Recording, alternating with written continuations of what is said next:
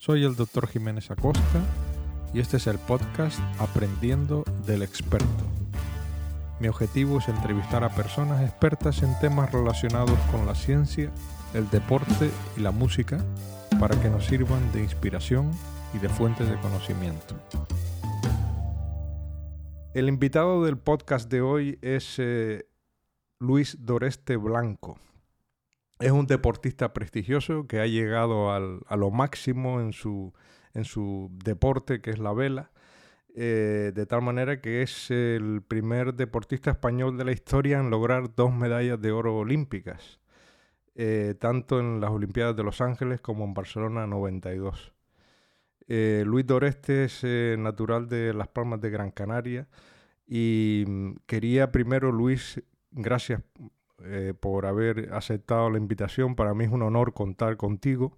Y quería un poco que me explicaras eh, cómo fueron los inicios en, en, la vela, porque se da la circunstancia de que mm, en tu familia hay, tú tienes tres hermanos más que, que, son, que han sido campeones, algunos del mundo, otros incluso olímpicos, ¿no, José Le? Eh, sí, sí. Bueno, en primer lugar, agradecerte a ti el que me hayas invitado, que hayas contado conmigo. Es un honor estar aquí. Y sí, bueno, pues como, como comentabas ahora, eh, somos cuatro hermanos. De hecho, somos seis hermanos, pero los que navegamos somos cuatro. La hermana mayor eh, Mati que no navega y mi, hermano Joaquín que empezó a navegar eh, un poco más tarde. Lo que pasa que, claro, mi hermano Joaquín es ocho años más pequeño que yo y entonces ya quedó un poquito desligado del grupo este de cuatro que... ¿Y cómo empezaron en la vela? Quiero decir, ¿tu, tu, tu padre ya navegaba o fue algo que, para quitarse a los hijos de encima los metió en el club náutico? Exactamente. Precisamente hace unas semanas celebramos en, en Puerto Rico lo que sería el, 100 aniversario de mi tío Joaquín Blanco, que fue la persona que el iluminado, digo, como siempre digo yo, que tuvo la, gran idea de montar un cursillo de vela en, Puerto Rico, cuando allí no había ni... Puerto Rico, Gran Canaria. Puerto Rico, Gran Canaria. No Puerto Rico, Estados Unidos, el Caribe. Puerto Rico, la, escuela de vela en, en el sur de la isla de Gran Canaria. Eh, allí no había ni, playa ni nada como, como existe ahora, sino eran piedras y, entonces allí se montó el primer eh, campamento de vela. A mí no me daba por la edad para ir, pero mis padres cogieron el paquete, el paquete completo, y vamos los cuatro hermanos, José Luis, ah, eh, Manuel, que Noluco, lo conocemos como Noluco, Gustavo y yo. Yo soy el, menor de los cuatro. Y, y, empezamos por eso, pues por mi tío Joaquín, que también puso a sus hijos, a Joaquín Blanco y toda la saga de los blancos y a muchos amigos que seguimos, Jerónimo Mejías también estaba por ahí. Y, estuvimos ahí navegando y luego de ahí nos trasladamos al, empezamos a navegar en el club, en un ambiente pues más o menos festivo, ¿no? Porque eh, navegamos con la gente de SNAE, con Tony Aria, con Pepe Fernández, con muchísima gente que nos echó una mano, que navegamos en, en SNAE los domingos y en Optimis los, los, sábados. O sea que nos fuimos creando. A mí en principio no me gustaba nada, claro. Yo tenía ocho años meterme en un barco que, de ahí en medio. en medio del mar te daba miedo. bueno, me daba por lo menos respeto. Yo ahí, ahí no pintaba nada. Pero bueno, poquito a poco ya, mira, fuimos al cursillo de vela en el año 70, fue el primer cursillo de, vela. Y ya en el 71, en, en Semana Santa, estábamos yendo a un campeonato de España en la manga del Mar Menor. O sea que ya esto nos cogió de seguido. Recuerdo que hasta fue mi abuela ahí, en toda la familia, en, de excursión ahí al primer campeonato. Y bueno, pues entre los cuatro, pues no sé, fue, fue esa compartición de, de experiencia, de, y de juegos. Sí, de juegos. realmente, es que antes no lo pasamos realmente muy bien. Ahora quizás hay mucha más competitividad, ¿no? Pero en un principio empezamos a ir jugando y, y bueno, y la, afición fue creciendo. Realmente cada vez nos, nos, gustaba más, nos gustaba más no solamente navegar, sino también competir. y, luego, pues, eh, mi hermano José Luis, el mayor, pues eh, él inició el camino, digamos. Él inició el camino. Él inició el camino porque ganó eh, un campeonato del mundo de, la ISAF, el campeonato del mundo juvenil, y entonces eh, la Federación Española de Vela le dio una beca para ir a estudiar a, Barcelona y preparar las Olimpiadas ahí. Él ha estado haciendo Olimpiadas desde el año 76 en la Olimpiada de Montreal, o sea que lleva muchos años. Inició el camino y a partir de ahí, pues bueno, mm, todo claro, no podías ir a la, a la residencia Bloom en Barcelona por ser hermano de, de, mi hermano, ¿no? Sino que eh, afortunadamente todos ganamos también, mi hermano Manuel, Gustavo y yo ganamos un campeonato del mundo juvenil antes de ir a la, a la residencia Blume. Y la residencia Blume fue, digamos, el, el, el, cambio o el paso importante para ya empezar a pensar que esto podía ser eh, algo que, a, lo que te podías dedicar. Sí, porque la residencia Blume eh, estábamos becados todos los deportistas así juveniles o, con vistas a una preparación olímpica. Todo el que estaba allí era para una preparación olímpica. Pero también el, que era presidente de la Federación Española de Vela en, aquel momento, eh, don Miguel Companys, eh, tenía una premisa y era que el que entraba a la residencia Blume tenía que hacer una carrera. O sea, tenía que estudiar Ah, y, navegar. O sea, no se iba allí solamente a navegar. porque es importante, ¿no? Muy importante, porque de la vela en, aquel, en aquella época era imposible poder vivir. O sea, bueno, del deporte era difícil, pero de la vela todavía mucho más. No había profesionalismo ninguno en la vela. ¿Y se podía compaginar el deporte a ese nivel de competición eh, de élite con el estudio? Sí, porque yo creo que también antes había menos, menos profesionalismo que hay ahora. Eh, nosotros íbamos todos los fines de semana, íbamos a entrenar a, un pueblo de Gerona, que, que es Palamot, donde estaba la, escuela de vela, porque Barcelona antes tampoco daba al mar, era una ciudad que estaba muy cerrada. Empezó a abrirse al mar con las, con las Olimpiadas de, Barcelona. Pero entonces nos íbamos 120 kilómetros eh, los viernes, ahí entrenábamos y durante la semana pues estábamos haciendo gimnasia y estudiando en la en las carreras de cada uno, ¿no? O sea, la parte técnica la hacían los fines de semana. sí, sí. Y después luego, claro, eh, a partir de ahí pues cogíamos coche porque todo era por carretera, poníamos el barco encima de, de las vacas del coche y carretera. Si había que ir a Alemania a 2.000 kilómetros, pues conduciendo. Si había que ir a cualquier sitio, siempre con... Bueno, me acuerdo que hasta Rusia. ¿En coche? Cuando, fueron a la Olimpiada de Moscú fueron en coche, o sea ah, que... ¿Y, el barco cómo lo llevaba? el barco encima. Encima Sí, claro, porque ah. encima o en un remolque porque no, nosotros nos hemos recorrido hasta Finlandia en coche, todo, toda Europa siempre en coche. Y ahora, por ejemplo, es un poco diferente. Los entrenadores lo llevan y, van en avión. ¿Y te, costaba conseguir financiación para hacer esos viajes y tal? ¿O la Blume? O no, eso, eso la, la, Federación Española eh, pagaba los transportes. Eh, nos subvencionaba. No, no, no cobrábamos dinero, pero mm, lo teníamos todo, todo pagado, los viajes. De hecho, nos daban unas dietas para comer y ahí lo que hacíamos era ahorrar con, las dietas para luego sobrevivir entre semanas en, Barcelona cuando volvíamos de la, de la regata. ¿La carrera la acabaste en Barcelona durante la, eh, tu formación en la Bloom? No, no, más tarde, claro. Bueno, yo fui en el año 79 a, a Barcelona. Me cogió justo para la preparación de de la Olimpiada de, Moscú, pero ya llegaba demasiado justo y además era un tipo de barco diferente porque yo aquí navegaba en, en Moto Europa, que es un barco individual, y, ese barco no es olímpico y, tenía que hacer la preparación en Juegos 70. Y de hecho, bueno, ahí fue mi hermano Gustavo, quedaron sextos en, en la Olimpiada de Moscú. Y fue mi hermano José Luis también a la Olimpiada de Moscú, en, en fin.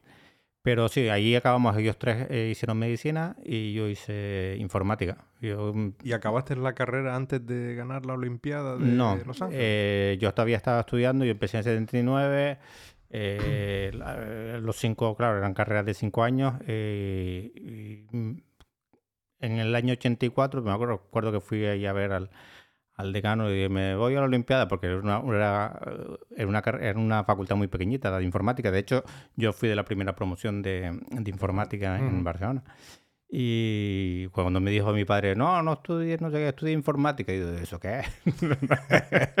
o sea, que no fue vocacional, sino un poco impuesto. Pues yo quería estudiar ingeniería industrial, pero no, no, no ingeniería industrial no, estudia pues mira, informática. Visión, visión, de futuro, la verdad, tu padre. Y bueno, pues empecé, éramos muy poquitos en clase y eso.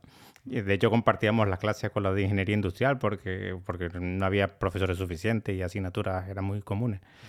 Pero fui allí a ver al decano y le dije, me voy a la Olimpiada y te voy a traer una medalla. Y dice, sí, como traigas una medalla, no sé qué. Pues, Mateo Valero, que es uno de los grandes capos ahora de la, de la informática, no solamente nacional, sino internacional, ah, y, y, efectivamente. y, yo acabé en el, año, en el año 85, un año más tarde. 85, ajá. No, no está mal. Bueno, en la Olimpiada fue en el 84. 84, sí. Ok, perfecto, muy bien. Eh... Y bueno, luego me quedé trabajando allí Claro, yo estuve en Barcelona desde el 79 hasta el 98. Y luego, me, eh, pues, precisamente como Mateo Valero me dijo, pues aquí hay un puesto de, si quieres quedarte en la universidad.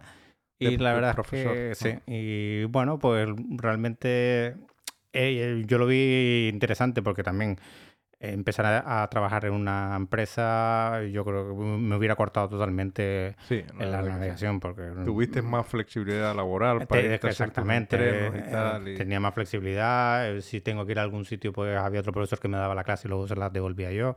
O sea, había mucha más flexibilidad en la, universidad. Te iba a preguntar por el club náutico, eh, porque siguen saliendo tantos regatistas, ¿no? Y lógicamente la tradición eh, pues eh, los cursillos de vela que se hacen, pero aparte de eso, mm, Las Palmas tiene condiciones especiales ya a nivel de, profesional, de técnico, ¿no? Tiene condiciones especiales el mar de aquí para que salgan tantos regatistas, igual el viento o los alisios o algo.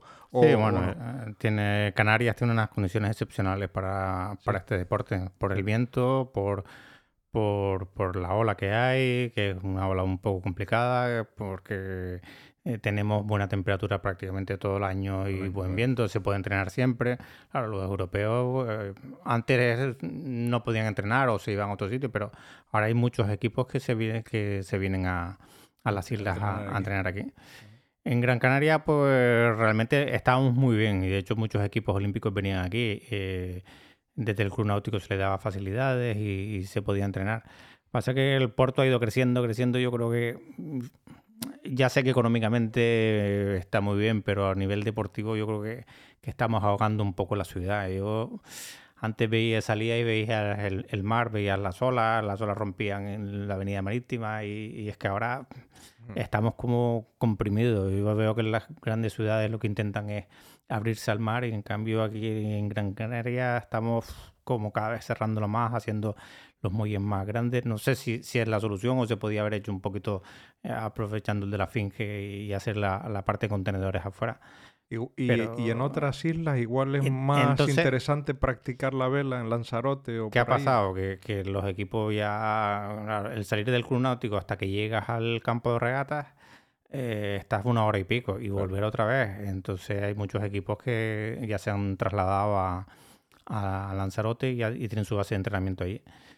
Eh, ¿Cómo podríamos solucionar el tema de la vela? Ya no digo lo de la ciudad, ya es un tema aparte, pero lo, lo de la vela es que hay una zona en, la, en, en San Cristóbal que, sería óptima para, salir de allí. exactamente, que en lugar de salir del Cunáutico salieran de, San Cristóbal, porque ya ahí estás a, pie de pista, ¿no? Y eso no, no, no, tiene demasiada infraestructura. Bueno, pero habría que crearla. Habría, que crear un centro de alto rendimiento ahí, que está eso está hablado desde hace muchos años, pero nunca ha salido para adelante. ¿no? Siempre ha habido muchos problemas para sacarlo. y yo estuve hace un mes y pico con la Federación eh, hablando con ellos y también con, el puerto para intentar sacar un, centro de alto rendimiento en, en, San Cristóbal. sí.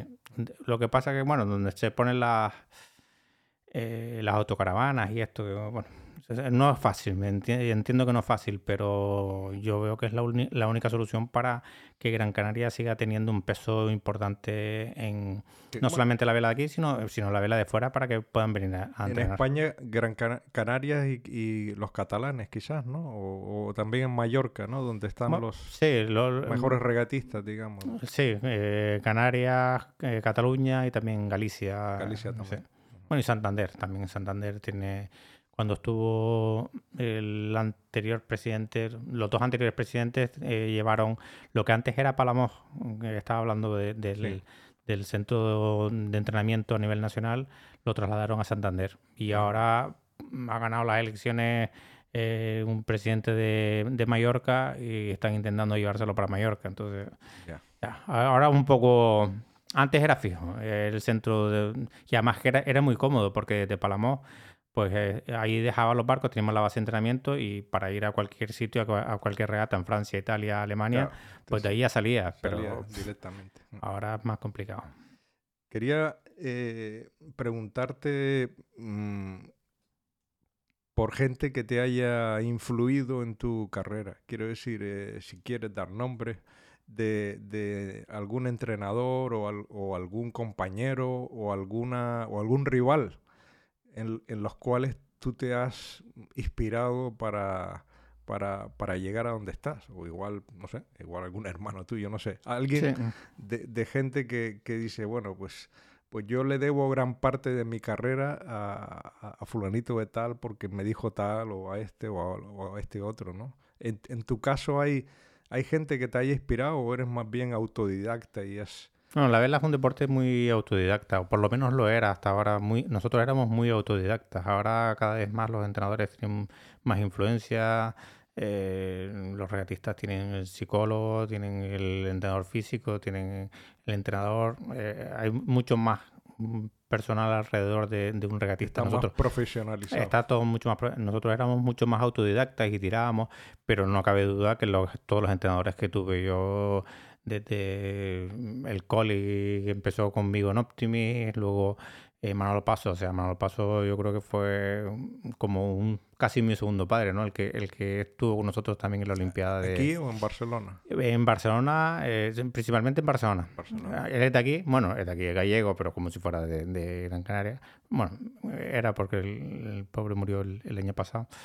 Y y fue nuestro entrenador también en, la Olimpiada de Barcelona y, siempre estuvo con nosotros apoyándonos y cualquier cosa que había que hacer siempre estaba dispuesto de buen humor, todo el traslado de los barcos, el trabajar, siempre eso como, como entrenador, ¿no? Y, luego como referencias, pues yo creo que mis tres hermanos, porque realmente entre los tres, todo lo que nos aportamos y todo lo que nos ayudamos, eh, mi hermano José le navegaba menos con él, porque estaba un poquito, eh, bueno, es el mayor y, y, navegaba en otro tipo de barco, pero yo para poder ir a las Olimpiadas, a las Olimpiadas solamente va un representante por país en cada, en cada categoría.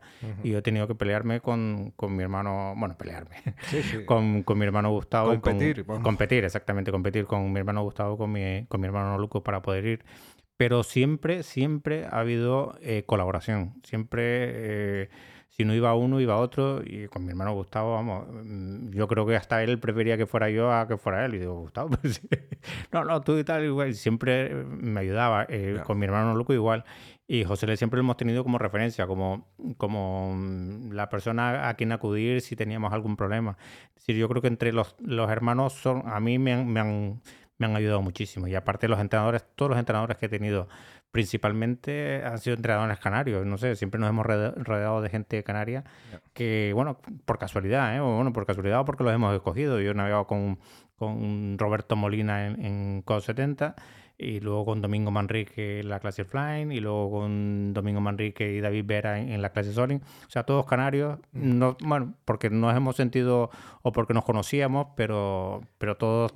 Y después de, de, los, de los rivales extranjeros, porque por ejemplo en mi, en mi terreno, en, en, la medicina, por ejemplo, cuando, cuando viajas y, te fijas igual otra persona cómo opera, te dice, joder, pues me gustaría eh, mm, tener la técnica que, que, tiene este o la consulta que, que tiene, tal.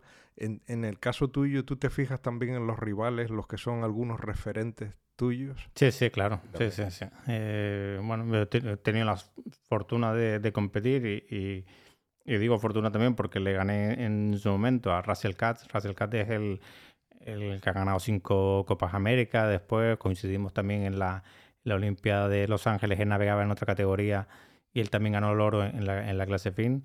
Eh, pero bueno, fuimos amigos y Murray Jones también, principalmente neozelandeses. Los neozelandeses son muy, eh, muy buenos navegantes. Es que ahí la, la cultura de la vela eh, difiere totalmente al concepto que tenemos en Europa y principalmente en, España, porque todavía en Francia y en Inglaterra se navega muchísimo más que lo que se navega aquí.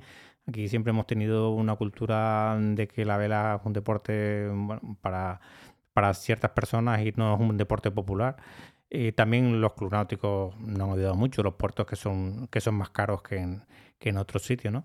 Eh, pero en Nueva Zelanda es que mm, quitas el rugby y la vela, todo el mundo navega. Es que yo me acuerdo de ir a la, a la Copa América en, en Nueva Zelanda y el electricista que estaba arreglándonos ahí el apartamento, pues, pues casi nos estaba dando clase. Ah, y no sé qué, cuidado con el viento de aquí de allá.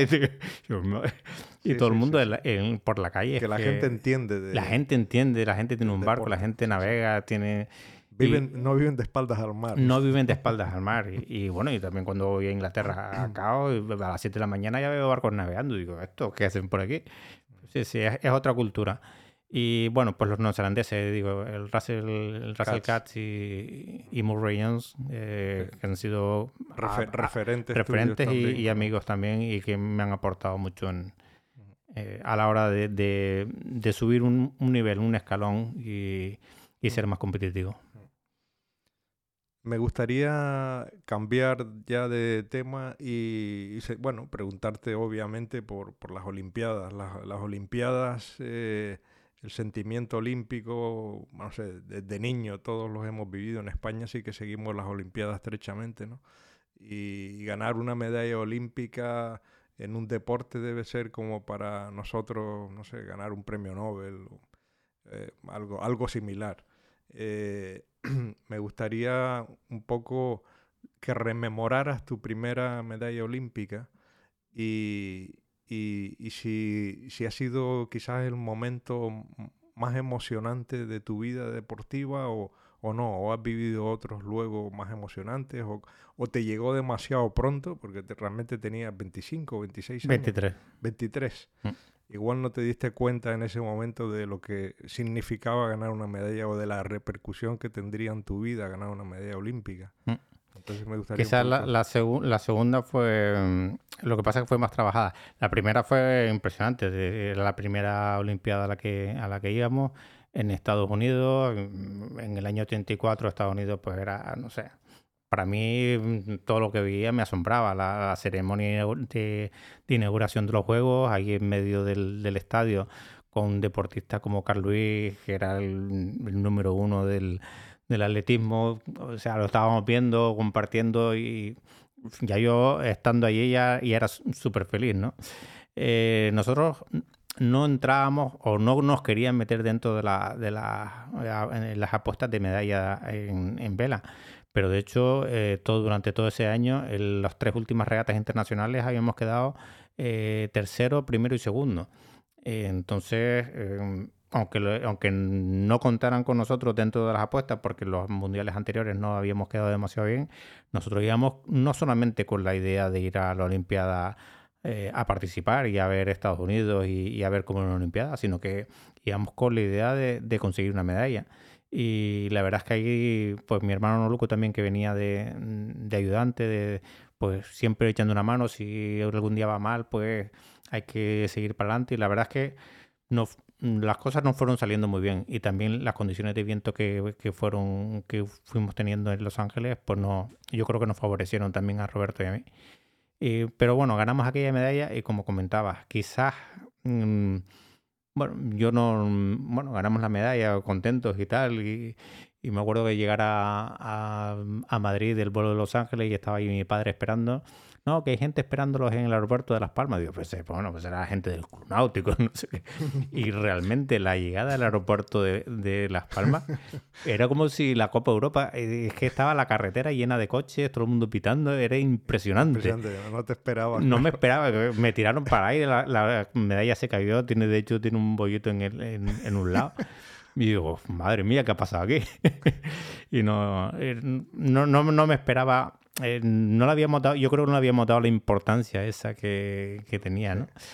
Y en cambio luego la, de Barcelona, pues la de Barcelona era, mm, era mucha responsabilidad. Ahí sí que, ibas con más presión ahí, ¿no? Eh, mucha, mucho, porque la Olimpiada era en Barcelona, eh, había hecho el juramento olímpico también, o sea que es una parte... Eh, ¿Quién, o sea, cómo se elige al representante que hace el juramento? Porque, o sea, es una persona solo, ¿no? Sí, sí, es, un, deportista solo. pero tiene que ser del país anfitrión. Sí, es del país anfitrión, sí. Y me eligieron a mí. ¿Te eligieron entre los deportistas o...? No, no, no, no el comité organizador, ahí me lo dijo el día anterior, cuando... ¿Ah, sí? Sí, sí. O sea que bueno, ahí había mucha presión en la, en la Olimpiada de Barcelona y, ahí además teníamos a los americanos que habían ganado los dos últimos mundiales. Eh, el, el, último además había sido como tres o cuatro meses antes de la Olimpiada y venía muy fuerte y, ganar la medalla de oro el último día, la última regata, yo creo que fue la regata que peor lo he pasado en, mi vida. Porque... Hasta, el último, hasta la última regata no, no se vieron. Sí, hasta la última regata, hasta el último segundo, ah, porque nosotros teníamos que controlar a los americanos para que no entraran de los cinco primeros y con eso ya habíamos ganado. Y realmente los teníamos muy bien controlados. De hecho, pasamos la primera boya a últimos y penúltimos, o sea que estaba todo perfecto. Pero de repente se calmó totalmente el viento y nos juntamos todos otra vez, mm, como si empezara la regata de nuevo. Además, nosotros nos quedamos enganchados con, un, con uno de Tailandia, además. Y él pudo escapar y al final quedó séptimo en el último segundo porque estaba a punto de, de quedar quinto. O sea, yo lo estaba viendo desde atrás y no podía hacer nada ya porque y, la verdad es que la peor vez que lo he pasado en mi vida navegando fue, fue, fue en aquella regata. Pero bueno, al final se consiguió el, el oro y, muy contento. Y ahí sí que realmente aprecias lo que es una, una Olimpiada. En, además, era en, tu país. En ese momento estábamos viviendo en Barcelona. Eh, mi mujer también estaba allí. Bueno, mis padres también, también vinieron. O sea, sí, sí, eso fue el momento más importante de, mi carrera deportiva.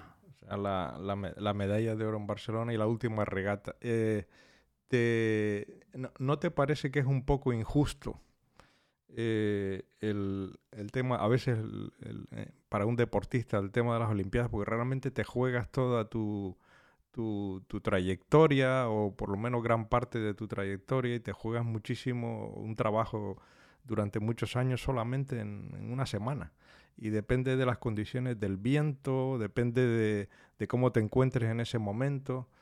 No sé, mm, eh, es un poco parecido a la analogía que te hacía antes con el premio Nobel. A veces se dan premios Nobel a gente y se queda mucha gente fuera sin, sin, el premio Nobel, pues porque solamente se lo tienes que dar a dos o tres personas. Y, pero igual un descubrimiento se debe a, que antes de ti han habido otra gente que ha aportado muchísimo y, bueno, has tenido la suerte de ser tú el que, el que ha hecho un descubrimiento eh, capital, ¿no? Pero a veces me parece que, jugarte tanto en, una medalla, y seguro que hay gente que no la ha conseguido, que son... Iguales de bueno o mejores, o mejores, eso está claro. en esta vida está claro que la, la suerte o la fortuna o estar en el momento justo es muy importante. Eh, yo no sé si he sido tocado por una varita mágica o algo, pero el caso es que he, sido, me considero una persona muy afortunada, no solamente en este aspecto, sino en todo lo demás, en la familia y todo. O sea que. Y, y realmente sí, es, es, complicado. Es decir, solamente hay uno que lo pueda ganar. Y más en deportes así como el nuestro, que son están muy enfocados a, la, a las Olimpiadas. El nuestro, el piragüismo, eh, deportes en los que te miran con lupa las Olimpiadas. Luego ganas campeonatos del mundo, ganas campeonatos de Europa y, nadie se entera, ¿no? No, ¿no? Y a lo mejor tampoco te importa que si la gente se entera, ¿no? Es tu propio orgullo. Pero, pero sí, el reconocimiento, el que te abra muchas puertas, porque no cabe duda que, ganar una medalla te abre, te abre puertas en, muchos aspectos. Eh, y sobre todo, ya te digo, en estos deportes, porque luego eh, ahora estamos valorando también a lo mejor una, una no es por, nada, pero a lo mejor una medalla en tenis o en fútbol. Me acuerdo, este, este año yo, por ejemplo, estaba en, haciendo comentarista para Radio Nacional de España y estaba mm, comentando la vela. Y espera un momento que estamos con el partido de fútbol, el partido de fútbol que, se había hecho el Campeonato de Europa hace ya 15 días, que la, la final de la Champions había sido hace un mes. Es decir, que estamos con el fútbol ya hasta la sopa. Y, y, ahora con la Olimpiada, pues el, bueno, el, fútbol tiene su importancia, o hay deportes que tienen su importancia aparte de las Olimpiadas. Pero hay deportes que son eminentemente olímpicos. Y la natación, el atletismo, eh, el piragüismo, la vela, están enfocados a eso. Y entonces yo creo que hay que darle importancia a eso. Bueno, quizás me he ido un poquito por la rama, pero, pero sí, es decir, e-, es injusto el hecho de que, de que solamente valoremos o la gente valore la, medalla de oro. La medalla de oro.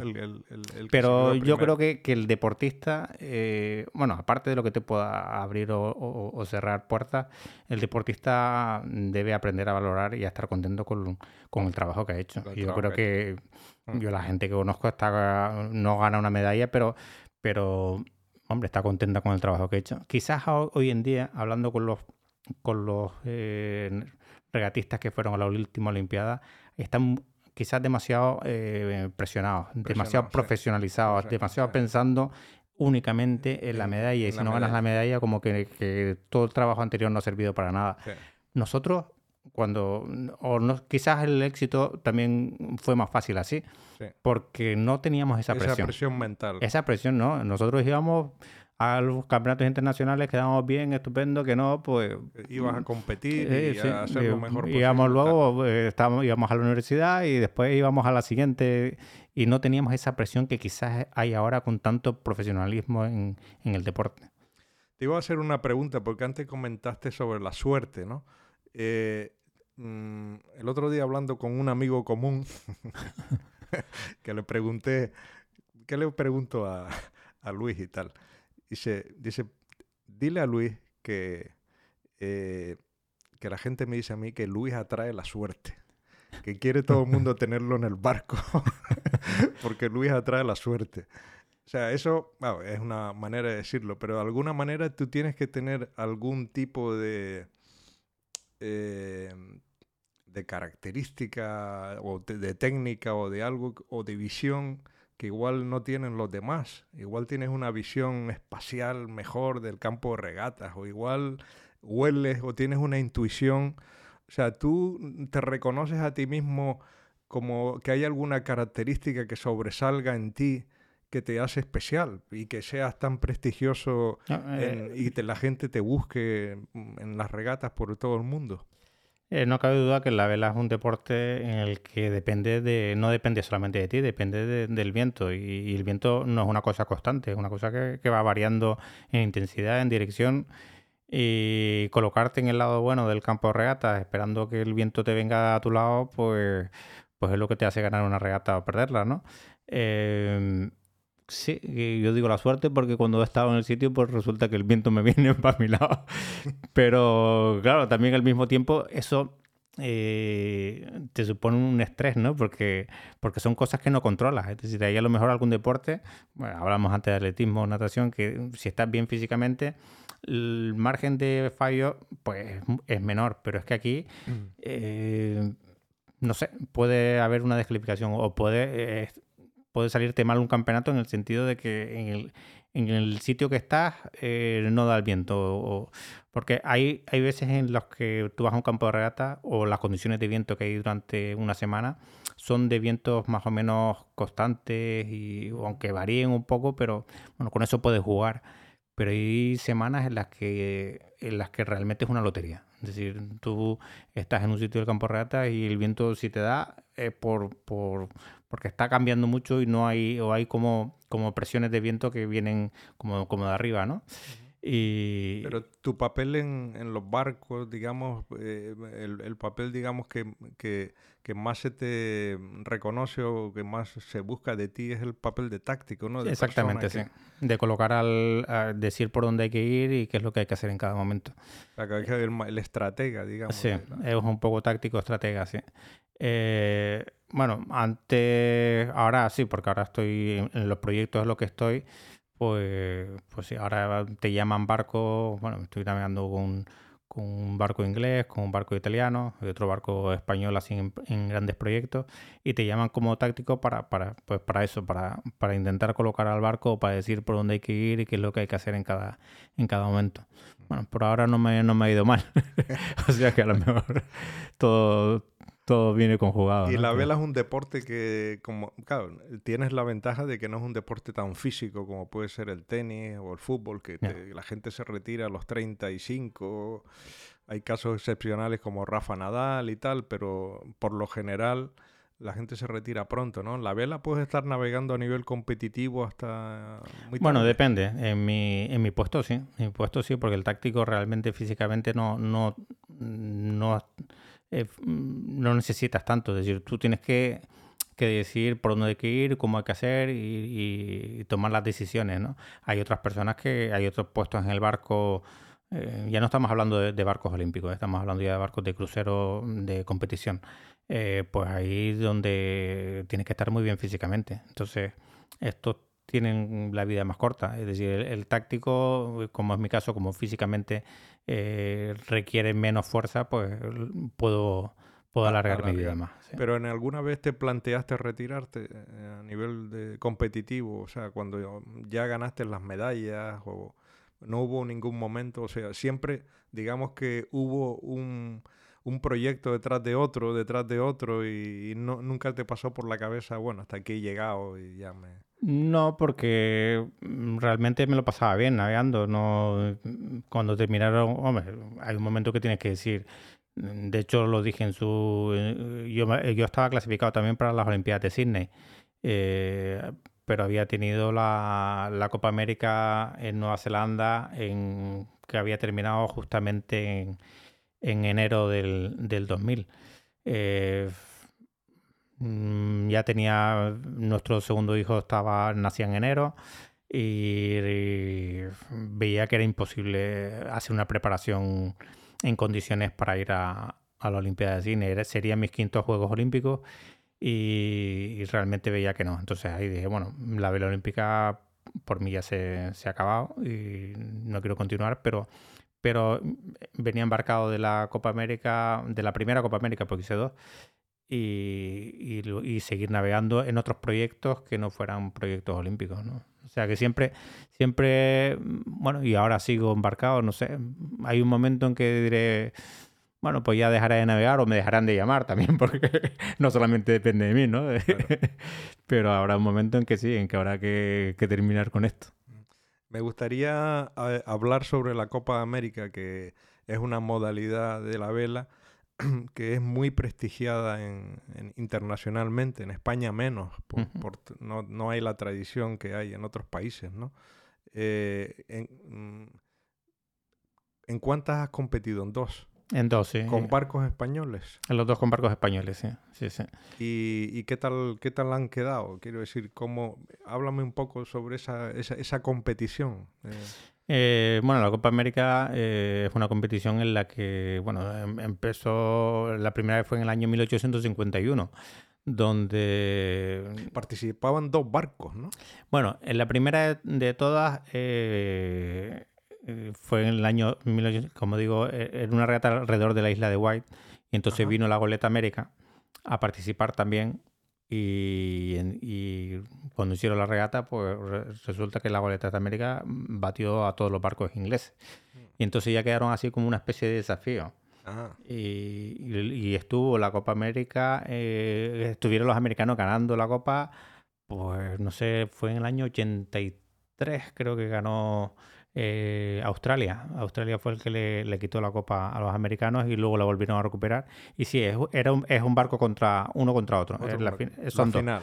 O sea, el, que ganó la vez anterior, digamos que... es el que la defiende. La defiende con alguien que se clasifica... Bueno, en principio eran los ingleses y luego ya se abrió un poco la, mano y, entonces había una competición para ver quién era el que, el que desafiaba al país que, que la había ganado. Y luego, bueno, ganaron los neozelandeses y a partir de ahí, pues, bueno, eh, sí, pero nosotros, eh, bueno, en España nunca hemos optado a lo que es la Copa América en sí, es decir, a, desafiar al que la había defendido, sino que siempre hemos estado en la, en la, parte de competición en la que había que elegir al, desafiante. ¿no? Eh, la primera vez, pues me llamaron, me llamó Pedro Campos y y bueno, fuimos a Nueva Zelanda. La verdad es que el proyecto estaba bien, pero no, no tenía rodaje ninguno. Es decir, estábamos compitiendo contra barcos o contra proyectos que tenían mucho más presupuesto y que, estaban mucho más rodados que nosotros. ¿Y aquí qué interviene más? ¿El tipo, el barco, la calidad del barco o la tripulación? Eh, lo, que, lo que se pedía también antes es que el, diseño del barco fuera hecho en, en, el propio país, es decir, que el barco estuviera hecho en el propio país y además que toda la tripulación fuera del país. Eso eran las reglas iniciales, luego ya se fue abriendo la mano. y, actualmente, pues, bueno, ya la Copa América que participé en, Valencia ya, bueno, podía, es como los equipos de fútbol, que antes era solamente... fichas a, tripulaciones de otros países. Exactamente, sí. Entonces, lo más, es una cosa muy importante, es el, el diseño del barco, o sea, que los ingenieros acierten con el diseño, sobre todo cuando porque el, la Copa América, el, defensor y el primer desafiante, llamamos al primer desafiante, desde el momento que, uno gana, hay un club náutico que hace el desafío. Independientemente que luego se junten eh, más, eh, más desafiantes, ¿no? Pero entonces entre los dos pactan las reglas de cómo será la siguiente copa. ¿Y en dónde se hace? Eh, normalmente se hace en el, país del ganador. Del ganador. Ah. Entonces, menos bueno, en el caso, por ejemplo, de Valencia, que como era en Suiza, pues decidieron hacerlo en, porque el ganador había sido, era Lingui, con tripulación neozelandesa, pero eh, el, barco era suizo. Entonces decidieron hacerlo en Valencia. Y la próxima, pues también están mirando los neozelandeses porque, aunque lo hayan ganado ellos, eh, han visto que económicamente les sale más rentable hacerla en Europa que hacerla en Nueva Zelanda por la cantidad de gente que... Porque también se ha convertido esto en una especie de negocio, ¿no? Mientras más barcos haya, años pues también lo, tienen, lo pactan entre 3 y 4 años. Entonces, si entre estos dos mm, pactan continuar con el mismo barco que se había hecho las veces anteriores, pues normalmente tienden a converger, ¿no? Es decir, a lo mejor al principio hay diseños muy diferentes, pero luego al final, pues los barcos son más o menos parecidos. ¿Qué es lo que ocurrió en Valencia? En Valencia ya venía de varias ediciones anteriores con el mismo tipo de barco y, los 12 barcos que estábamos ahí compitiendo estábamos mm, prácticamente eh, mano a mano. Es decir, la diferencia de velocidad entre los barcos era muy poca. Entonces era mucho más, fue muy competitiva. Yo creo que todo el mundo lo dice, que la, mejor Copa América fue la, que se hizo en Valencia por la ¿Quién cantidad ganó en esa Copa? Ahí ganó también eh. Pero nosotros llegamos a semifinal, perdimos contra Nueva Zelanda, pero conseguimos ganar en dos regatas. Y la verdad es que también fue uno de los momentos más, más, no sé, más emotivos de, de mi carrera, porque yo allí era director deportivo ¿Eras tripulante también? Y, también tripulante. querían que yo también llevara al barco, pero es que ser director deportivo es que te tiene la cabeza muy metida en otras cosas. Para ser el, patón del barco tienes que estar estudiando la, mm, la maniobra del otro barco, porque es más rey, es barco contra barco, y es un tipo de competición un poco diferente que la regata de flota, donde vamos 60 barcos. Ahí es como una especie de partida de ajedrez, porque tienes que ver el movimiento del otro, que es lo que haces tú y el tipo de, o sea, la mentalidad de, un barco contra barco es diferente que, la que estábamos nosotros más acostumbrados. Entonces yo, bueno, mejor seguía en el barco como estratega, eh, ahí había el puesto de táctico y el estratega, el estratega es el que va asesorando al táctico, que en, este caso era un neozelandés también y yo iba de, estratega. Y, además era el, director deportivo donde tenía que elegir de esos 34 a la tripulación que, navegaba cada día. Ah, porque iban cambiando de sí, porque en el barco iban 17 y éramos 34. ¿Y españoles cuánto? No, españoles era el 85% de la tripulación. Había una serie de puestos claves también no fue fácil lidiar con los puestos clave, los americanos que ellos querían hacer su, su pequeño, eh, traer a su gente y no sé qué. O sea que fue una, fueron, yo estuve en Valencia tres años, desde el, 2015, 16, 17.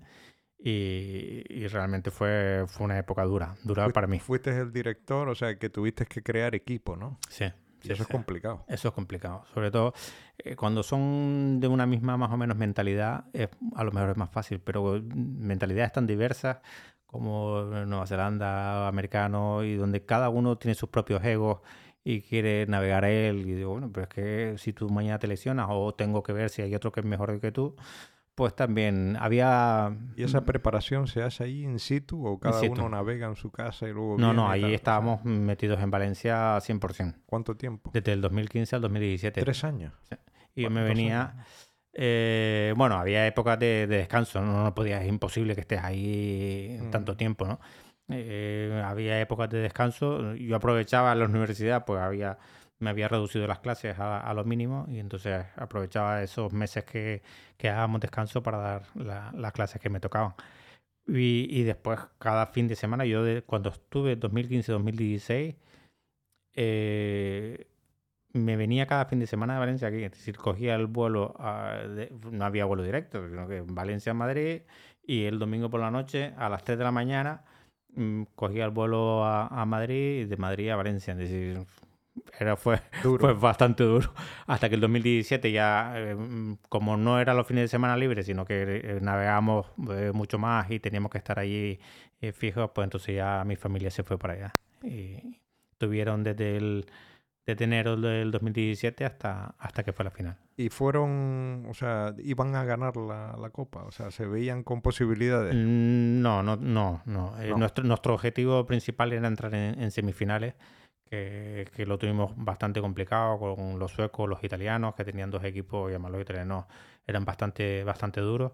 Y ganarle a, los neozelandeses y a, los americanos y al Prada también, que había sido el finalista de la última edición, era, era muy complicado, pero, pero hicimos, yo creo que un muy buen papel, no solamente nos clasificamos para las semifinales, sino que en semifinales nos tocó contra Nueva Zelanda y, conseguimos ganarle dos, dos regatas y muy, muy orgulloso. Ellos luego fueron los que mm, se enfrentaron a la Lingui, que también era, estaba compuesto por, por neozelandeses, y al final ganó a Lingui la Copa América del 2017. ¿Quién ganó la última edición? Nueva Zelanda. Nueva Zelanda. Mm. Mm. Pero ya ahí ha, pasado a otro tipo de barco. Ahora son. La vela ha cambiado mucho. la vela ahora la vemos y son barcos con foils. Va todo por encima del agua, van volando, ¿no? Eh, es otro tipo. Para mí es otro tipo de, de navegación, es otro tipo de vela. Nosotros eh, la vela que yo estoy más acostumbrado son barcos que son más lentos, más tiempo para pensar, más para ver un poco la racha de viento, la, nube. Eh, en cambio aquí es puro control de barco, es decir, hay que tener el barco foileando, es decir, por encima del, del agua el máximo eh, tiempo, a la que tocas agua ya te frenas y... Así, eh, como vas como volando. Va volando, o sea, ahora, ahora va volando. ¿A qué velocidad van estos barcos? Estos barcos van como el Jetfoil, no sé si te acuerdas del Jetfoil que iba... Más o menos, para que se haga mm. la idea de la gente, ¿cuántos kilómetros por hora puede tener un... Eh, yo creo que han llegado 50, yo creo que 45, 50 millas, nudos, perdón, y pues 80 o 90 kilómetros por hora. que, ir a ras de agua a esa velocidad, bueno, es un barco peligroso, son peligrosos. ¿eh? Peligrosos, sí. ¿En qué ha cambiado la, en, qué, ha, aportado la tecnología al cambio a, la vela como, como era antes, como se practicaba antes cuando tú empezaste hace 30 años? A, cómo se practica ahora, o sea, en qué la, la tecnología, la informática, los, eh, no sé, los aparatajes y tal, eh, los GPS han cambiado, digamos, el, la forma de navegar. Sí, sí. Bueno, ahora mismo bueno, hay mucha gente. Afortunadamente, bueno, yo todavía sigo navegando en barcos que son del, muy parecidos a, a los barcos en los que navegaba en la Olimpiada. Eh, porque estoy, como digo, en, tres proyectos y uno de ellos es prácticamente igual. Y luego los demás, pues eh, todo el tema de material de las velas, de los palos, del casco, son todo cada vez es más, más ligero. Más ligero, sí. más ligero y, y, en principio duran más, pero bueno, no lo sé si duran más porque al final el negocio también hace que, la, que, se estropeen para, que, para ir vendiendo, ¿no? Pero sí, o sea, todo, sobre todo el tema electrónico. El tema electrónico, eh, tienes toda la información y luego tienes un equipo en el que analiza qué es lo que has hecho durante la regata y, entonces hay una parte muy importante de análisis después de la regata, de ver exactamente, ver qué es lo que has hecho, cómo lo has hecho, que lo has hecho bien, qué es lo que has hecho mal. Si ahí lo tienes todo, ahora un poco como la Fórmula 1, ¿no? Lo tienes ¿Recibes información de fuera? No, no se puede. No se puede. No, nosotros ahora, en los tipos de barcos, no, no se puede recibir información de fuera. Eso por, por los tipos de barcos que, en el que navego yo, pero luego ya está, o sea, lo que digo de los foils. Ahora todo se ha tendido la vela hacia ir foileando, que es siempre por encima del, agua. Y ya digo, la Copa América se hace en este tipo de barcos. Y muchas de las regatas, bueno, de hecho la vuelta al mundo hay algunos barcos que ya llevan foils.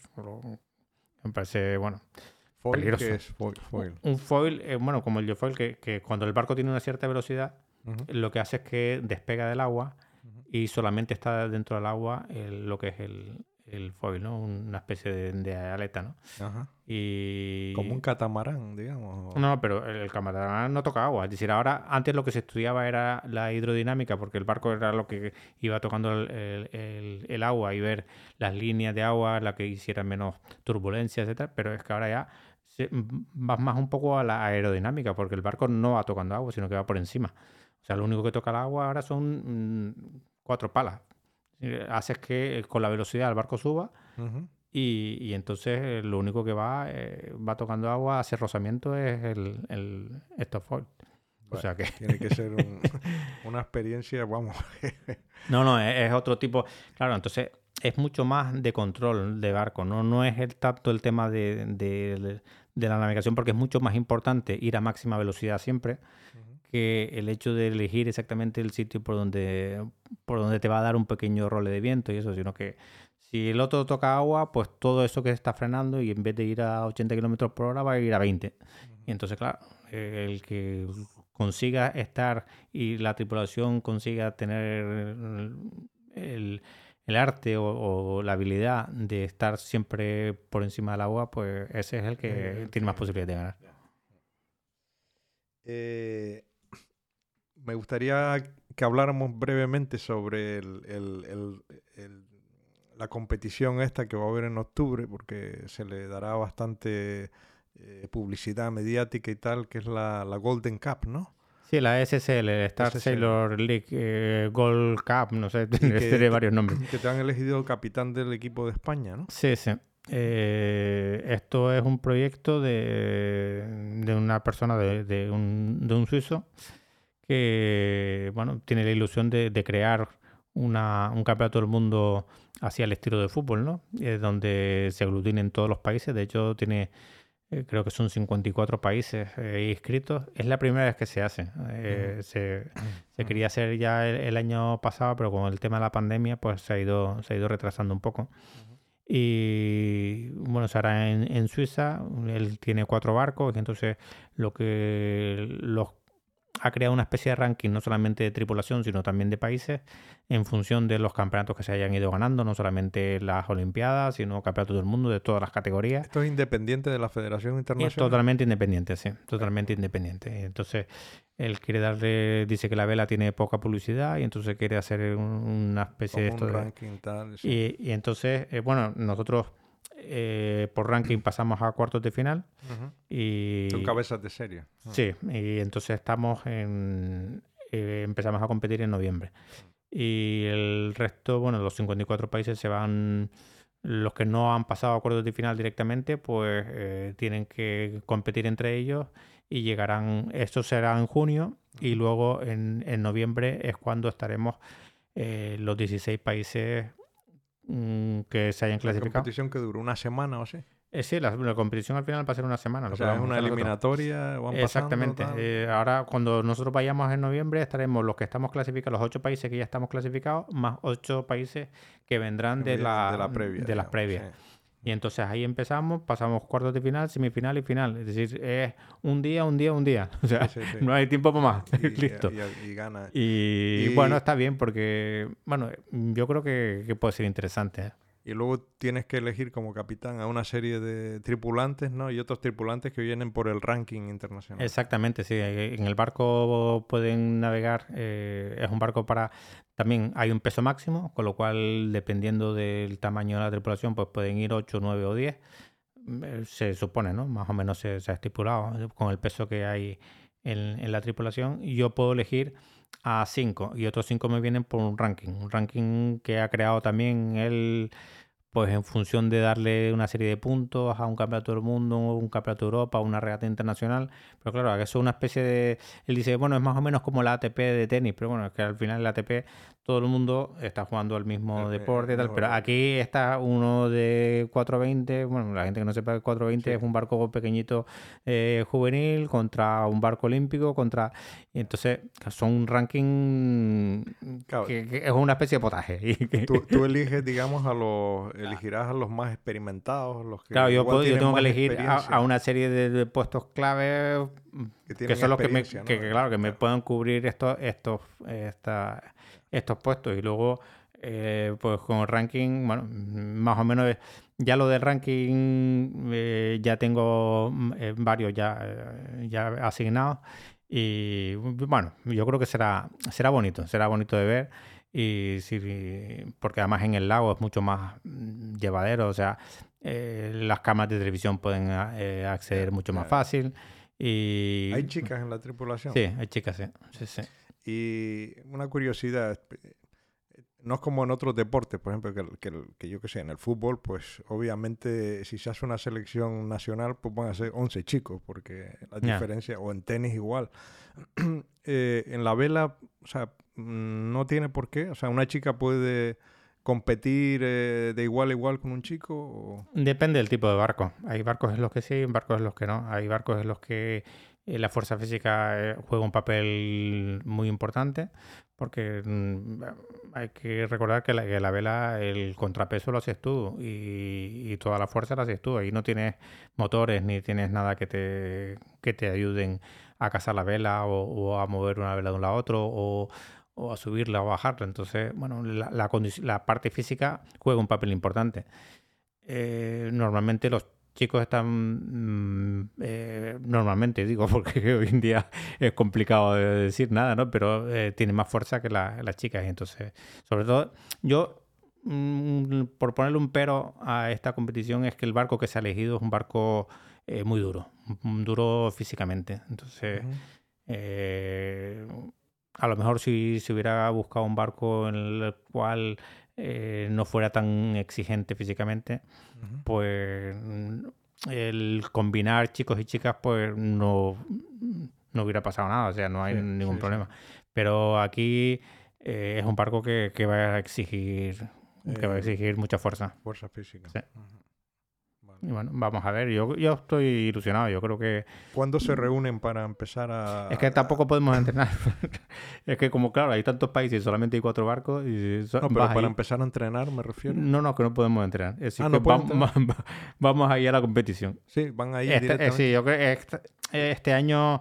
Este año mm, es la primera vez que se hace y, y el hombre ha hecho un esfuerzo vamos, económico impresionante. Pero el barco, el barco lo lleva a España, ¿no? No, no, el barco es suyo. El barco, ah, ah son los barcos los pone él. ah, los pone él. Sí, sí. Él, él, ha puesto todo. Él paga los billetes de los 54 países. De gente que viene de, América, de, Asia, de, bueno, de todas partes del mundo. Y él paga los billetes, paga los alojamientos, paga, paga todo. O sea, pero todas las tripulaciones compiten en el mismo barco, ¿cómo es? Eh, bueno, son cuatro barcos y lo que vamos es rotando. Van rotando. Ah, hay cuatro barcos. ¿Y, los cuatro barcos son iguales o qué? Mm, teóricamente sí. Ajá. Entonces, también, bueno, de hecho, como un día eh, se supone que los cuatro barcos son iguales. ¿eh? espero. ¿Y, ¿Y, las demás naciones tienen, eh, tampoco tienen ventaja en cuanto a que pueden entrenarse con esos barcos, Si sino todos van allí Sí, sí. Bueno, de hecho, eh, bueno, este año, los años anteriores sí te daba una semana para poder entrenar. Nosotros hemos ido dos veces a Suiza ya eh, para entrenar una semana. Pero claro, no era la tripulación final porque era, no estaba escogida todavía por el ranking ni nada de eso, ¿no? Pero bueno, ya por lo menos conocemos el tipo de barco y, ah, pues, esto. Yo creo que va a ser interesante. sí, hombre, sí, sí, sí que va a ser interesante. Si, lo, vamos, si lo, lo televisan y tal y y como dices tú, en un lago donde las televisiones pueden eh, darte una visión mejor y tal, yo pienso que puede ser bonito, ¿no? Sí, muy bonito. Seguramente será por Eurosport o alguna cadena de esas. No, sí, sí. yo creo que con todo el dinero que se ha gastado, pues me imagino que, intentará darle la máxima publicidad. Hombre, yo la verdad es que lo, lo aprecio mucho a, a este señor suizo, porque además es una persona joven. Pero está relacionado con la vela, es una persona, digamos. Es una persona que sí, que navegaba algo, pero, pero es que su ilusión es dar que la vela sea como el fútbol y entonces montar ahí un, un espectáculo con todas las naciones. Y... como ha intentado hacer Piqué con el tenis, un campeonato en la Copa Davis que se ha transformado un poquito sí, sí. Un poco, sí, darle, darle un vuelco y, televisar y también con esto del ranking lo que pretende él también es gente... Eh, personas que no em, sean tan reconocidas a nivel internacional, pues mezclarlo. Pues mezclarlo, exactamente. Y, se mezcle un poco la experiencia de la tripulación que pueda escoger yo con, eh, con esta gente, nueva que, que, viene de a lo mejor de clases olímpicas o no olímpicas, ¿no? sino de otras clases en las cuales eh, por el ranking están, están arriba. No sé, va, puede ser bonito. O sea, vamos a ver cómo sale. Eh, Luis, quería ya para ir acabando hacerte unas preguntas que eh, se me han ocurrido. Eh, una, una, pregunta que es un, una tontería, pero eh, ¿tú navegas aquí cuando estás los fines de semana con tu familia, tienes un barco? Mm. o, cuando estás aquí no piensas para nada en la vela y te dedicas a otras cosas? No, a mí, a mí me encanta navegar. Digo, yo todos los años normalmente, antes de la pandemia y esto, solíamos coger un barco con toda la familia e irnos de crucero. Alquilaba un barco pues en en Baleares o, en Croacia y tal, y, estábamos, es que no íbamos a puerto, siempre dormía fondeado y, saltábamos a tierra de vez en cuando. Y me encanta navegar, lo que pasa que aquí en Canarias es complicado. Canarias es complicado porque, porque las condiciones que tenemos, o sea, no tenemos una escala donde poder... Mm, mm. No, no, digamos, no es Grecia, no es Turquía, no es Baleares, en el cual tienes muchos sitios y donde también el viento mm, te baja por la noche y puedes dormir tranquilo, ¿no? O aquí bajas puerto, porque además en verano, cuando, lo puedo disfrutar es cuando pega el alisio, o sea, sacas el morro un poco y ahí te pega el alisio fuerte. Entonces, yo prefiero alquilar un barco. o ir en los barcos de los amigos, ¿no? Eh, bueno, sí, pero no, normalmente cuando voy con la familia sí, alquilamos un barco. Eh, si las condiciones de viento y, la costa fuera diferente, sí que tendría un barco seguro, seguro. Eh, ¿Alguna vez te has planteado hacer la vuelta al mundo en barco? Sí, sí que me lo planteé. ¿Ah, sí? De hecho, estuve a punto dos veces en hacer la vuelta al mundo en, la Volvo Ocean Race y al final falló el patrocinador, bueno, a última hora ya teníamos todo el equipo, lo teníamos todo montado y no, y no salió. Y después una segunda vez también en que era la Barcelona Race, que era la vuelta al mundo solamente dos tripulantes, precisamente también con, con David Vera. Y teníamos el, patrocinador que era Repsol, pero fue cuando todo, empezó luego todo el tema aquel de las prospecciones en Canarias y no sé qué. Y entonces dijeron Canarios y tal con Repsol, mejor no, mejor no. Y entonces se fueron. ¿no? Sí, sí, se fue al traste aquel, pero aquel proyecto. ahora, ya no, ahora ya no, ahora ya no. Es muy exigente. Es muy, exigente, sí. Es muy exigente. A la vuelta al mundo eh, no es montarte en un barco y sino que tienes que pasar de cuenta que, para hacerlo bien tienes que ir a la borrasca, tienes que meterte en medio del temporal. Sea, pero es competición. Es competición, claro. es pura competición. no vas a darte la vuelta al mundo a, ver si llegas. no, no, no. O sea, todo el que va a la vuelta al mundo, bueno, mm, alguno, habrá alguno que no, pero, pero normalmente es pura competición. Y entonces cuando tú estás metido en tu casa, resguardado, es que están la gente navegando y además estás en puntos donde... siempre tiene que haber uno de los dos despierto. Eh, sí, sí, sí. Y, hay puntos en los que no te llega la marina, o sea, el que te tiene que salvar es otro regatista, porque estás tan lejos de cualquier puerto, de cualquier punto que... tiene su peligro, ¿no? Hombre, tiene mucho peligro. Mucho peligro. Mucho peligro. Sí, sí. No, no, y te metes en condiciones del cabo de hornos y bueno, ya de hecho en la última edición murió uno o dos, no, me acuerdo. De... La, zona peor cuál es? ¿La zona de Sudáfrica por ahí o lo de Chile, por la zona de...? Eh, la zona de Chile suele ser peor, sí. Sí, Pero claro, eso es, suele ser la peor, pero esto te lo puedes encontrar en cualquier sitio. También volviendo de, de, Estados Unidos eh, por toda la parte norte, a veces también que las borrascas arriba son, son, son bastante duras. Pero bueno, el frío, el viento. O sea, lo que tienen miedo ustedes es a la climatología, digamos, a la. Sí, sí, claro. A las tormentas que pueden aparecer. Sí, sí, y la rotura, sobre todo. Si el barco aguanta, eh, bueno, puede venir un temporal que más o menos. Pero el problema es si tienes alguna rotura, que eso hace que ah, tengas que salir afuera, eh, arreglarla, eh, si tienes que estar muy bien amarrado. Eh, y si el barco, bueno, pues si tiene una rotura y se hunde al final, porque un golpe con el mástil se rompe y, le da un golpe al barco y le hace un agujero, pues, eso hay que tener, hay que tener cuidado. Eh, no, la gente que va a dar la vuelta al mundo no va, actualmente no va de paseo, va, va, va, a meterse la borrasca. Va a meterse y se la juegan, vamos. Y después la gente que hace la vuelta al mundo en solitario, ya eso ya es eh, una locura, ¿no? Me imagino. sí, aunque me han dicho que a dos es más dura que, en solitario, porque realmente en solitario hay veces no puedes estar todo el tiempo, pero entonces pones el piloto automático. Pero eh, te tienes que acostumbrar, o sea, haces todo un tema del sueño en el que eh, no duermes, no es que duermas ocho horas seguidas, sino que vas durmiendo en etapas de, media hora o así, o sea, y luego te vas despertando. tienes que hacer todo un entrenamiento de, sueño para estar atento. Ir programando las horas de sueño antes, vamos, increíble. No, eh, hombre, yo todo el tema de vueltas al mundo, sí, me lo planteé en su momento, pero ahora, ahora, no, ahora ya, se me pasó. Eh, ¿Qué aconsejarías a un, a un, joven regatista amateur que, ya empieza a competir, que, bueno, que, tiene ya posibilidades, que ve que, el hombre eh, está ganando regatas y tal? Eh, consejos así de sabio, ¿no?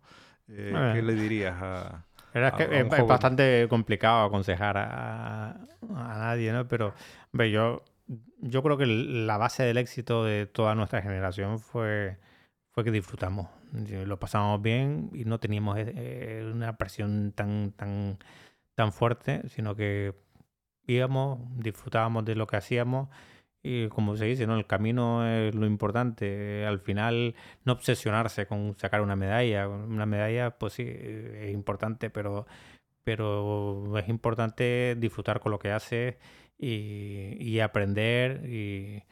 Porque si al final, si no disfrutas con lo que haces, cuando llegue el éxito, pues tampoco lo vas a disfrutar. Porque vas a decir, bueno, y, todo esto que he hecho y todo lo mal que lo he pasado y bueno, he ganado y, qué. ¿Y ahora, qué? ahora qué? ¿Y ahora qué? Exactamente. Entonces, o sea, a mí las, las medallas, sí, hombre, claro que me han ayudado y me han servido, pero... Hay que, hay que disfrutar del, del, recorrido también. Exactamente. De, nosotros nos lo pasamos muy bien y íbamos a todos los campeonatos pues, en diferentes categorías, quedábamos para cenar, eh, nos veíamos, nos divertíamos y salíamos al agua y después pues nos reíamos de cuando nos había ido mal o nos reíamos. O bueno, no, no, no, no nos tomábamos a la tremenda. Eh, un mal resultado, sino que siempre, hombre, tampoco es que nos vayamos a reír por un mal resultado, ¿no? Pero, pero siempre intentar eh, saber disfrutar con dónde has fallado y cómo lo puedes mejorar. Pero sin ningún dramatismo. Sin presión, efectivamente. Mm. Eh, ¿Qué deportistas han mirado, digamos, fuera de la vela? Así, gente, has conocido deportistas de todo, de todos los deportes y de, y en tantas olimpiadas, ¿no? Eh, hay uno o más de uno, no sé, español o extranjeros que, que te haya, no sé, que, que, te haya llamado la atención y que hayas admirado por, o bien por, por su trayectoria en el deporte o bien por su forma de ser o así. Bueno, yo creo que hoy en día tenemos ahí a, Rafa Nadal, que yo creo que es un referente, ¿no? Para, para todo para todo el mundo, ¿no? Por, por su forma de ser. Eh, bueno, en, la vela, ya digo, también hay algunos como así como eh, Russell Cat y esto, pero, pero yo creo que, que en España tenemos muy buenos regatistas, muy buenas, muy buenas personas, sobre todo, que yo creo que es lo que es importante al final, ¿no? Porque el éxito deportivo, a fin de cuentas, el, el saber, el ganar una regata o, el ganar un partido de tenis o, el tener el privilegio de dominar el balón con, el pie y ser un gran futbolista, bueno, es importante, pero, pero después de ahí mm, poco te queda, ¿no? Entonces, eh, yo creo que lo importante es la persona al final, lo que, lo que queda. Aunque también es un mundo, vivimos en un mundo raro, ¿no? Porque tú admiras a la, más que admirar a la persona, yo creo que lo que se admira mucho es al, al, éxito. Entonces, una misma persona, si resulta que tiene mucho éxito, pues la, la admiran mucho y desde el momento que, que, esa misma persona deja de tener ese éxito deportivo, pues parece que, que ya te olvidas de ella o que, que incluso venga la crítica, ¿no? Porque... Sí, es verdad. Y cuando se le reconoce muchas veces cuando se ha muerto. Ah. Por ejemplo, bueno, sí, hay muchos ejemplos. Severiano Ballesteros, por ejemplo, ¿no? Fue muy admirado cuando tal. Luego estuvo 5 o 10 años en que no ganaba un torneo y parecía que se le había olvidado de coger los palos y tal. Luego cuando se volvió a admirar fue cuando se murió y, se, y el legado que dejó, ¿no? Y, eso pasa con muchos deportistas. No, no, Severiano, sí, ahora que, ahora que me lo dices, Eh, yo me acuerdo que la gente lo criticaba mucho cuando, cuando realmente estuvo una época que, era un desastre, que casi no pasaba un corte. Digo, bueno, ¿y por qué no? Y la gente dice, ¿por qué que se retire? Pero ¿por qué se tiene que retirar? Si a él le gusta jugar al golf y quiere hacer el torneo. Pero ese Severiano Ballesteros, o sea, que ha conseguido todo. ¿Y por qué se tiene que retirar si a él lo que le gusta y lo que le llena es eso? Pues bueno, no conseguirá el el resultado que todos queremos que, consiga, bueno, pues, pues, no pasa nada. Y sin embargo se le ha vuelto otra vez a reconsiderar después de fallecido, ¿no? Y yo creo que eso es muy, no sé si será en otros países igual, pero aquí es muy español, ¿no? Que, se, que se reconozca un poco la labor eh, mm. después de haber fallecido y tal, y, se le critica mucho. Eh, cuando dices tú, cuando ya el éxito no está presente, ¿no? Y es la misma persona, al fin de cuentas. ¿no? A fin de cuentas es la misma, claro. Mm. Eh, siempre le pregunto a la gente que viene algún, algún, por algún libro eh, que recomiendes que, te haya marcado o algún libro que regalarías a algún amigo. Si tienes alguno. si tengo libros, si tengo amigos.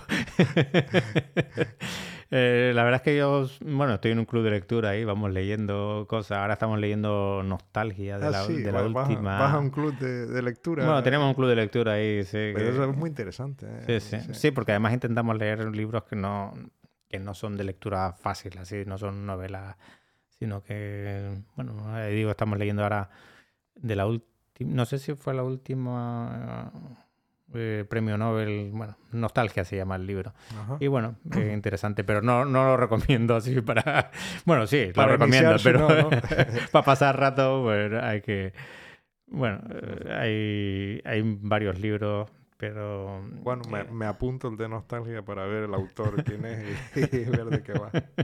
Y después un, un lugar, tú que has viajado por todo el mundo, un lugar que recomendarías a la gente para visitar, porque te ha llamado la atención, porque es una belleza natural, porque, no sé, por la gente, o sea, eh, si tuvieras que recomendarle a un amigo, mira, tienes que ir a, este país, tienes que verlo y tal, ¿cuál, cuál sería? Es que mm, a mí me encantó Argentina. Estuvimos, estuve viajando con mi mujer por Argentina, por por la parte sur y todo el tema de la naturaleza, es que el mundo está muy globalizado. Si te vas a una ciudad, pues, las ciudades son diferentes, pero al final todas se parecen un poco, ¿no? Pero a mí lo que realmente me llena más es visitar sitios de, naturaleza. Y, naturaleza. Y cogieron un coche y se fueron por y Argentina, Argentina. Argentina, el cataratas de Iguazú y todo eso lo vieron. Eh, sí, bueno, sí. Y, luego el, Perito Moreno y todo esto. Perito Moreno, sí y luego la parte de Ushuaia. Argentina, toda la parte... Nos encantó, realmente nos encantó todo el tema de, la naturaleza. Me gusta más la naturaleza que visitar grandes ciudades. Luis, pues llegamos al final. Gracias por venir. Eh, hablar con gente como tú es un placer porque a pesar de lo reconocido que eres, ¿no? Incluso pienso que más internacionalmente que en España, aunque en España, bueno, también eh, conservas la, humildad de un sabio. El sabio es una persona que no es para nada egocéntrica y que, es humilde y muy cercana. Y yo creo que eso es algo que, el hablar contigo transmite, mucha humildad. Entonces, gracias en nombre de los oyentes de este podcast, en nombre mío, por haber eh, regalado este tiempo tan valioso para aprender de ti y de tus experiencias. ¿eh? Muchas gracias. Gracias a ti.